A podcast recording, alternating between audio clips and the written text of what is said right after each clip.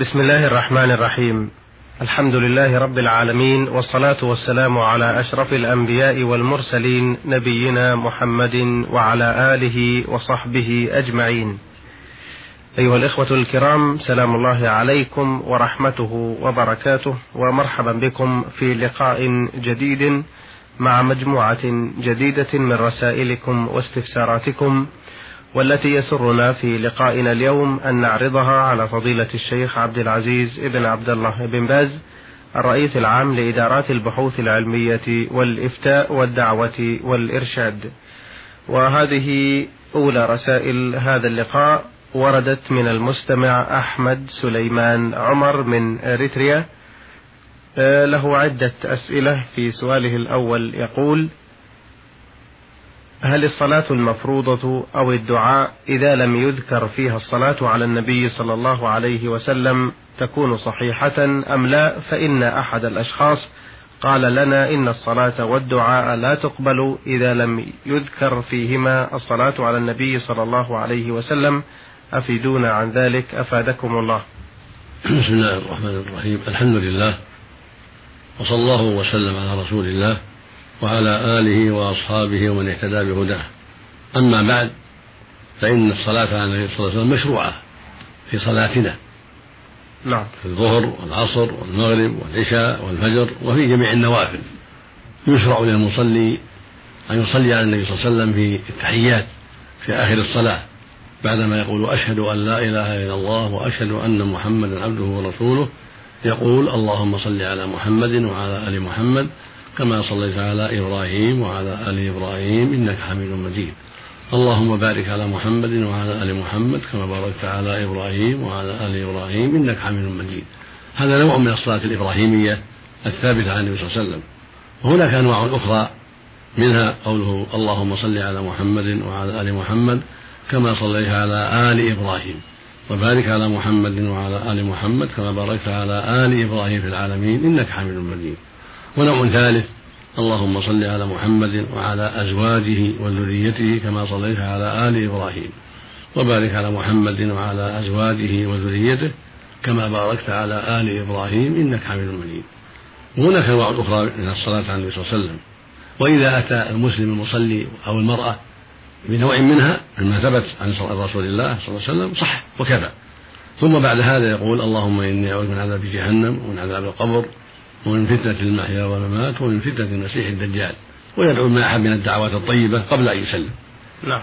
وهذا وهذه الصلاة تشرع أيضا في التشهد الأول على الصحيح. وقال جمع من العلم أنها لا تقال إلا في التشهد الأخير، ولكن الصحيح أنه يؤتى بها أيضا في التشهد الأول بعد الثنتين في الظهر والعصر والمغرب والعشاء. إذا جلس في الثانية وقال أشهد أن لا إله إلا الله وأشهد أن محمدا عبده ورسوله، صلى الله عليه وسلم، ثم ينهض إلى الثالثة. أما الدعاء فيكون في الأخير، الشهد الأخير، وهذا القول أصح. فعلى هذا نصلي على النبي صلاتنا مرتين، في الظهر والعصر والمغرب والعشاء مرتين، الشهد الأول والشهد الأخير، هذا هو الأفضل. واختلف العلماء هل هي فريضة وركن في الشهد الأخير أم لا، على أقوال. منهم من قال إنها ركن لا بد منها ولا الصلاة إلا بها، وهذا هو المعروف من أبي أحمد بن حنبل وجماعة. وقال آخر بل هي واجبة لا, لا, لا ركن بل واجبة، إن تعمد تركها بطلت الصلاة، وإن نسيها لم تبطل الصلاة ولكن يسجد السهو، وهذا قول وسط. وقال آخرون إنها سنة لا تبطل الصلاة بتركها لا عمدا ولا سهوا، بل هي سنة مؤكدة، لأن الرسول صلى الله عليه وسلم لم يفرض على الناس، ولكن لما سألوه قالوا كيف نصلي عليه، قال قولوا اللهم صل عليه إلى آخره. ولو كانت فرضا لفرضها عليه قبل أن يسألوه، وبينها لهم مع التشهد. وبكل حال فالذي ينبغي هو المجيء بها، لأن يعني الرسول أمر بها عليه الصلاة والسلام وقال قولوا اللهم صل عليه آخره، وهذا أمر، والأمر يقتضي الوجوب، فلا ينبغي للمؤمن أن يدعها في الشهد الأخير. أما الشهد الأول فالأمر فيه واسع، إن أتى بها فهو أفضل، وإن لم يأت بها فلا حرج عليه، ولكن ليس شرطا للقبول إذا قلنا بها في الشهد الأول، إنما هي مستحبة. أما في الشهد الأخير فقد سمعت الخلاف، بعض أهل العلم قال إنها لا بد منها، وأن تعمدها بطلت الصلاة، كما لو تعمد ترك التشهد أو تعمد ترك الركوع أو السجود تبطل الصلاة. وقال آخر من العلم إنها لا تبطل الصلاة في ذلك، ولكن يستحب له أن يصلي على النبي في آخر الصلاة، فإن ترك لم تبطل صلاته، في أقوال أهل العلم معروفة، فلا ينبغي المؤمن أن يدعها، بل ينبغي أن يحافظ عليها ويجتهد في فعلها بعد التحيات، بعد بعد قوله أشهد أن لا إله إلا الله وأشهد أن محمدا رسوله، قبل أن يسلم يصلي على النبي صلى الله عليه وسلم حتى تصح صلاته عند الجميع، وحتى لا يعرضها للبطلان. وأما الدعاء فهي مستحبة في الدعاء، لكن ليس الشيطان في القبول، لو دعا ولم يصلي النبي صلى الله عليه وسلم يرجى قبول دعاءه، ولكن الأفضل أن يصلي على النبي صلى الله عليه وسلم قبل الدعاء وبعد الدعاء، نعم. هذا هو الأفضل، لأن الرسول صلى الله عليه وسلم لما رأى رجلا دعا ولم يحمد الله ولم يصلي على النبي صلى الله عليه وسلم قال عجل هذا، ثم قال إذا دعا أحدكم فليبدأ بتمجيد ربه والثناء عليه، ثم يصلي على النبي صلى الله عليه وسلم، ثم يدعو بما شاء. فأرشدنا إلى أن نحمد الله أولا، ثم نصلي على النبي صلى الله عليه وسلم، ثم ندعو، هذا هو الأفضل وهذا هو الأقرب إلى الإجابة، لكنه ليس شرطا. وإذا ختم الدعاء بالصلاة على النبي صلى الله عليه وسلم كان أيضا أفضل وأكمل، ومن أسباب الإجابة، لكن لو ترك لا يقال لا يجاب الدعاء، بل الدعاء قد يجاب، قد يحصل به المقصود، ولو لم يحمد الله في أوله، ولو, ولو لم يصلي على النبي صلى الله عليه وسلم في أوله ولا في آخره، لكن فعل ذلك يكون يعني يحمد الله أولا ويصلي على النبي صلى الله عليه وسلم، ثم يدعو ويلح بالدعاء، ثم يختم بالصلاة، هذا كله من باب السنن، من باب الفضائل، وهو من أسباب الإجابة، ولكن ليس ليس شرطا في القبول، فلو دعا ولم يصلي على النبي صلى الله عليه وسلم لم يكن آثما ولا يرد دعاءه، بل يرجى قبوله إذا أخلص في ذلك وسلم من الموانع التي تمنع من الإجابة، والموانع كثيرة، فالمعاصي من أسباب الموانع، من أسباب عدم الإجابة، وأكل الحرام من أسباب عدم الإجابة، والغفلة عن الله وليدعو بقلب ساهي غافل من أسباب عدم الإجابة. فعدم الإجابة له أسباب، فينبغي المؤمن أن يحرص على أسباب الإجابة، بأن يكون طعامه حلالا، وأن يكون بعيدا عن المعاصي عما حرم الله، ويدعو الله بقلب حاضر مشفق راغب راجي يرجو ربه ويخافه، بل حضر بين يديه سبحانه وتعالى، ويتحرى أوقات الإجابة كآخر الليل وآخر الصلاة قبل السلام والسجود، إن الدعاء في السجود حي بالإجابة أيضا، وهكذا من الأذان والإقامة من أسباب الإجابة. نسأل الله لجميع التوفيق، نعم، اللهم آمين. سؤاله الثاني يقول: لي أخت شقيقة وقد ماتت ولم تترك مولودا، ولنا إخوة من الأم، وأنا الأخ الشقيق لها وحرموني من الميراث، وقال الإخوة من أمها هم الذين يستحقون تركتها، وأنا أخوها الشقيق منعوني منها، فهل لي من حق معهم أم لا؟ أفيدوني أفادكم الله. كأن السائل أخفى بعض الشيء، الله أعلم. كأن السائل أخفى بعض الشيء، نعم. إذا كانت الميتة ماتت عن زوج وعن أم أو جدة وعن إخوة من أم فليس لك شيء، لأن التركة تكون من ستة سهام، للزوج النصف ثلاثة، وللأم وجدها السدس واحد، وللإخوة من الأم الثلث، تمت الستة ما بقي لك شيء، والعاصب يسقط إذا ما بقي لك شيء. يقول النبي صلى الله عليه وسلم يقول النبي صلى الله عليه وسلم ألحق الفرائض بأهلها، فما أبقت الفرائض فلأولاد الذكر، معناه أن إذا ما أبقت شيئا مثل هذه الصورة ما يكون له شيء. لكن الأخ الشقيق ليس أقرب من الأخ اليوم، الأخ اليوم صاحب فرض، الأخ الشقيق صاحب عصب، فإذا اجتمعت الفروض ولم يبقى شيء سقط العاصب في هذه الحالة عند جمع من أهل العلم، وهو الأرجح. وقال قوم بالمشركة أنه أنه شرك معهم لأنه شاركهم في الأم، ولكنه قول ضعيف لأنه عاصب ليس بفرض، والنبي صلى الله عليه وسلم قال ألحقوا الفرائض بأهلها فما بقي فهو لأولى رجل ذكر. وهذه الفرائض لما أعطينا الزوج النصف والأمة وجدها السدس والإخوة الأم أعطيناهم الثلث، والله أعطاهم الثلث بنص القرآن، ما بقي الأخ الشقيق فيسقط كما لو كان أخا لأب، هذا هو الصواب لهذا الحديث الصحيح. أما إن كان ما وراءها إلا الإخوة لأم فقط فلا يمكن أن تحرم، فيعطى الإخوة لأم الثلث والباقي لك، لكن ما وراء الأخت إلا أخوة لأمها يعطون الثلث والباقي للشقيق، لا يمكن أن يفتي مفتي من أهل العلم بإسقاطه. أو كانت خلفت زوجا وإخوة لأم فإن يبقى واحد في الستة يعطاها الأخ الشقيق، أو خلفت أما أو جدة وإخوة لأم فإن الأم تعطى السدس أو الجدة والإخوة يعطون الثلث والباقي له هو النصف تعصيب. لكن السائل لعله أخفى الحقيقة ليشوش على المفتي الذي أفتى بإسقاطه، والمفتي الذي أفتى بإسقاطه مصيب إذا كان ورثه زوج وأم أو جدة وإخوة لأم فإنه لا حق له لعدم وجود شيء من المال بعد الفروض كما سمعت الحديث في ذلك. بارك أم. الله فيكم. آه سؤاله الثالث يقول: آه رجل غضب غضبا شديدا وقال لزوجته أنت طالق ثلاث مرات في مجلس واحد، وبعد ذلك ندم على فعله وقال ما كنت أريد الطلاق وإنما قصدي التهديد، فهل له أن يراجعها بعد ذلك أم لا؟ هذا إذا كان عقله معه ضابط نفسه ولم يقصد إلا التهديد معناه أنه أن غضبه ليس بمستغرق فيقع عليه الطلاق، يقع عليه الطلاق في هذه الحال، قال أنت طالق أنت طالق أنت طالق أو أنت طالق ثم طالق ثم طالق، يقع طلاق الثلاث في هذه الحال إذا كان غضبه ليس بالشديد جدا بحيث يعقل ما يقول ويفهم ما يقول بل قصد تخويفها أو تهديدها على ما قال ولم يعني يغلب عليه الغضب هذا يقع. أما إذا كان اشتد معه الغضب وصار يعني كالمكره الذي انغلق عليه قصده ولم يستطع ملك نفسه بسبب شدة النزاع التي شدة النزاع الذي جرى بينهما والمسابة والمشاتمة بينها وبينه أو كونها عيرته بأشياء أوجبت شدة غضبه أو ما أشبه ذلك مما يدل على صحة الدعوة فإن الحادث يفهم منه صدق المدعي وعدمه، فإذا كانت الحادث فإذا كان الحادث منازعات شديدة أو مضاربة أو مسابة أو ما أشبه ذلك مما يدل على هدة الغضب وصدقه في الغضب فإن الطلاق لا يقع على الصحيح من أقوال العلم، وهو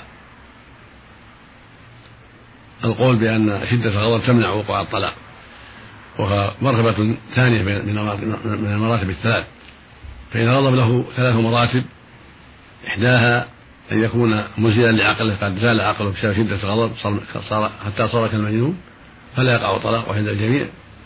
المرتبة الثانية أن يكون اشتد معه الغضب وغلب عليه وأفقده ضبط نفسه حتى صار كالمعتوه من شدة الغضب فهذا أيضا لا يقع طلاق على الصحيح. والحالة الثالثة الغضب العادي الذي لا يفقده شعوره ولا يكون غلب عليه غضبه ولا أغلق عليه قصده بل هو غضب عادي لا, لا شدة فيه فهذا لا يمنع وقوع الطلاق بل يقع معه الطلاق. ولكن ينظر في حال المرأة أيضا، كانت حائضا في حال حيض أو في حال نفاس أو في طول جامعها فيه فإنه لا يقع الطلاق أيضا على الصحيح لأنه يكون طلاقا بدعيا، فإن الطلاق الشرعي هو الذي يكون في طهر لم يجامع فيه أو في حال ظهور الحمل، هذا هو الطلاق الشرعي واقع. أما إذا كان فيه حيض أو نفاس أو في طهر جامعها فيه فإن القول المختار أنه لا يقع، وإن كان خلاف قول الجمهور لكنه هو الأرجح من جهة الدليل لأنه حينئذ طلق لغير العدة والله يقول فطلقوهن لعدتهن، والعدة فسرها أهل العلم بأن, بأن تكون طاهرا من غير جماع ولا حمل، هذه العدة التي يطلق عليها النساء تكون طاهرا أو حاملا، فإذا طلقها طاهرا أو حاملا ولم يجامعها في حال الطهر وهي حائل فإن الطلاق شرعي. أما إذا طلقها في حال الحيض أو في حال النفاس أو في طهر جامعها فيه ولم يستبد حملها فإنه يكون طلاقا بدعيا مخالفا لقوله تعالى فطلقوهن لعدتهن، وما خالف أمر الله لا يقع لقوله صلى الله عليه وسلم من عمل عملا ليس عليه أمرنا فهو رد.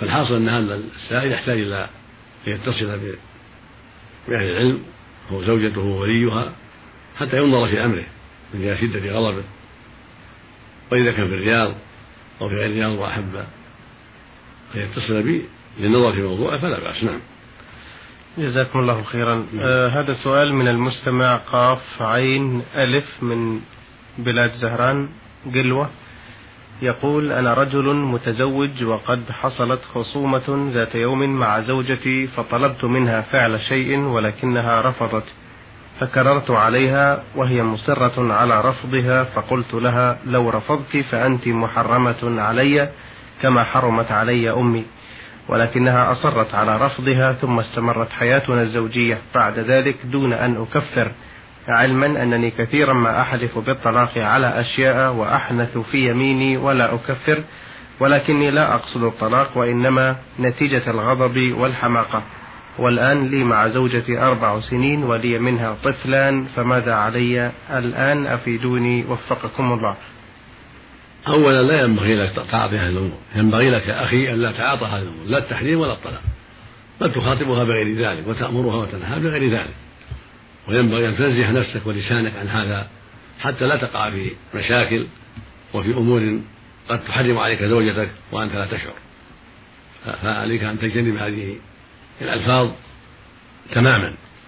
أما حكم ما وقع فإذا كان الواقع منك بقصد التخويف وحثها على أن تعمل ما قلت لها وليس القصد من ذلك فراقها، فإنه عليك كفارة يمين وليس عليك طلاق ولا ظهار، إذا كان المقصود حملها على العمل وأن تنفذ ما قلت لها وليس قصدك إيقاع الطلاق وفراقها إن لم تفعل، فإن عليك في هذا كفارة يمين، وإن كفرت كفارة ظهار لأنك قلت كأمي من باب الاحتياط فحسن، ولكن يكفي هذا كفارة يمين لأن المقصود حملها على ما قلت لها حتى تفعل. وهكذا لو تلفظت بلفظ الطلاق عليك الطلاق أن تفعلي كذا أو إن لم تفعلي كذا فأنت طالق، والمقصود حملها على فعل وحثها وتخفيفها، فهذا كله لك فيه لك كفارة يمين، وهي إطعام عشرة مساكين أو كسوتهم، والإطعام نصف صاع من التمر أو الرز أو الحنطة كيلو ونصف تقريبا من قوت البلد، والكسوة إزار رداء أو قميص يستر في الصلاة، هذه الكسوة، أو عتق عبد أو عبدة، تحرير عبد أو عبدة، هذا هذا هو هذه الكفارة. فإن عجزت عن هذا كله كفاك سنة ثلاثة أيام كما نص عليه كتاب الله في سورة المائدة في كفارة اليمين. لكن بكل حال ننصحك أن تحذر هذه الألفاظ وتحذر التساهل بها دائما، وعليك أن تبادر بالكفارة عما فعلت، كفارة الأيمان عما فعلت سابقا، عن كل واحدة تطعم عشرة مساكين، خمسة أصواع من التمر أو الرز أو الحنطة، كل واحد له نصف الصاع يعني كيلو ونصف من هذه الأطعمة، أو تكسو عشرة بإزار ورداء أو بقميص كفارة يمينك، لأن هذه الأشياء في حكم اليمين. نعم.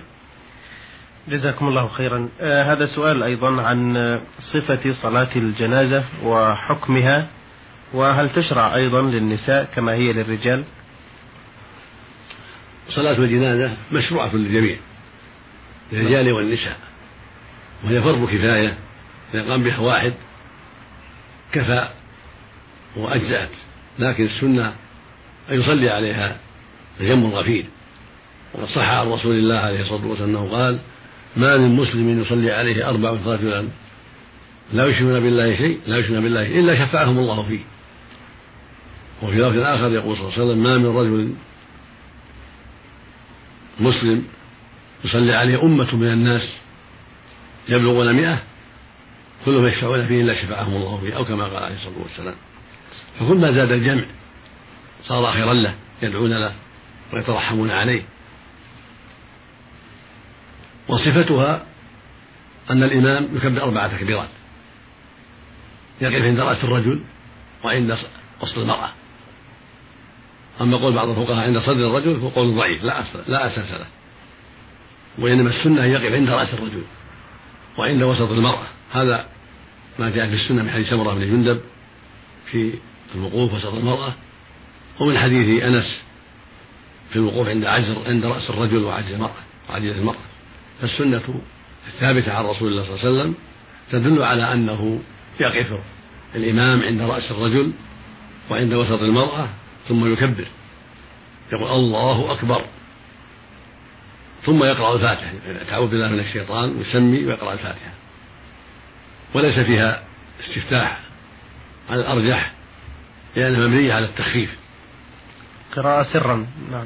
فيقرأ تعوذ بالله من الشيطان الرجيم ويسمي ويقرأ سرا الفاتحة، وإن جهر بعض الشيء حتى يعلم من وراءه أنه يقرأ حتى يستفيدوا، بعض الأحيان يكون حسن كما فعل ابن عباس للتعليم، ويقرأ سورة مع الفاتحة قصيرة لما جاء في الأحاديث الكثيرة عن النبي صلى الله عليه وسلم أنه قال: لا صلاة لمن لم يقرأ فاتحة الكتاب فصاعدا، يعني فأكثر. فإذا قرأ سورة زيادة، وجاء في بعض الروايات أنه صلى الله عليه وسلم قرأ بالسورة بالفاتحة والسورة، هذا أفضل. وإذا تصل الفاتحة كذا، وإذا قرأ معه من العصر قل هو الله أحد وأشبه ذلك كان حسنا حتى يجمع بين الفاتحة وزيادة، ثم يكبر الثانية والله أكبر ويصلي على النبي صلى الله عليه وسلم مثل ما يصلي في الصلاة: اللهم صل على محمد وعلى آل محمد كما صليت على آل إبراهيم وبارك على محمد وعلى آل محمد كما باركت على آل إبراهيم في العالمين إنك حميد مجيد. والمقصود أنه يصلي على النبي صلى الله عليه وسلم مثل ما يصلي في الصلاة، ثم يكبر الثالثة ويدعو الميت ويأتي بالأذكار الشرعية بالدعوات الشرعية: اللهم اغفر لحينا وميتنا وشهيدنا وغائبنا وصغيرنا وكبيرنا وذكرنا وأنثانا، اللهم من أحيته منا فأحيا الإسلام ومن توفيته منا فتوفى عن الإيمان، اللهم اغفر له وارحمه وعافيه واعف عنه وأكرم نزله ووسع مدخله وأسله بالماء والثلج والبرد ونقيه من الخطايا كما ينقى الثوب الأبيض من الدنس، اللهم أبدله دار خير من داره وأهل خير من أهله، اللهم أدخله الجنة وأعيذه من عذاب القبر ومن عذاب النار واسع له في قبره ونول له فيه، اللهم لا تحرمنا أجره ولا تضلنا بعده واغفر لنا وله. وإن زاد دعوات: اللهم إن كان محسنا فزد إحسانه وإن كان مسيئا فجاوز سيئاته، أو قال اللهم اغفر له وثبت القول الثابت، أو ما أشبه ذلك من دعوات طيبة كله حسن. ثم يكبر الرابعة ويسكت قليلا لأن هذا جاء في بعض الروايات عن النبي صلى الله عليه وسلم، ثم يسلم تسليمة واحدة، هذا هو المحفوظ عن أصحاب النبي صلى الله عليه وسلم على هذا الوجه. الشريعة عامة للنساء والرجال في الصلاة، لكن الخروج مع الجنازة إلى المقبرة هذا خاص بالرجال، وهكذا زيارة القبور خاص بالرجال. وقد قال عليه الصلاة والسلام: من شهد الجنازة حتى يصلى عليها فله قراط، ومن شهد حتى فله قراطان. إذا رسل ما القراطان؟ قال: مثل الجبلين العظيمين، هذا يدل على فضل عظيم. وقال أيضا عليه الصلاة والسلام: من تبع جنازة مسلم إيمانا واحتسابا وكان معها حتى يصلى عليها ويفرغ من دفنها فإنه يأتي بقراطين، كل قراط مثل جبل أحد، هذا فضل عظيم. والخروج مع الجنائز فيه جبر المصابين وتعزية لهم ومواساة لهم، فإن إذا خرج معهم جبر قلوبهم وعزاهم بعمله وقوله جميعا، ولهذا شرع الله الصلاة على الموتى واتباع الجنائز لهذه الفوائد الكثيرة: لإحسان الميت والدعاء له، ولجبر المصابين ومواساتهم، ولتذكر الموت وما يكون بعد الموت من العجائب والأحوال والأخطار حتى يستعد المؤمن للموت وما بعده. نسأل الله الجميع العافية والسلامة. اللهم آمين. جزاكم الله خير الجزاء وأحسن إليكم. إخوتنا الكرام، في نهاية لقائنا هذا لا يسعنا إلا أن نتقدم بشكرنا الوافر إلى فضيلة الشيخ عبد العزيز بن عبد الله بن باز، الرئيس العام لإدارات البحوث العلمية والإفتاء والدعوة والإرشاد، على إجابته عن أسئلة الإخوة أحمد سليمان عمر من أريتريا، والمستمع قاف عين ألف من قلوة بلاد زهران. إخوتنا الكرام، نشكركم أيضا، وإلى اللقاء، والسلام عليكم ورحمة الله وبركاته.